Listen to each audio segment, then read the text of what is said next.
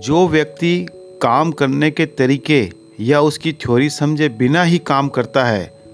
उसकी स्थिति ऐसे नाविक की तरह होती है जिसे मालूम नहीं होता कि जाना किस दिशा में है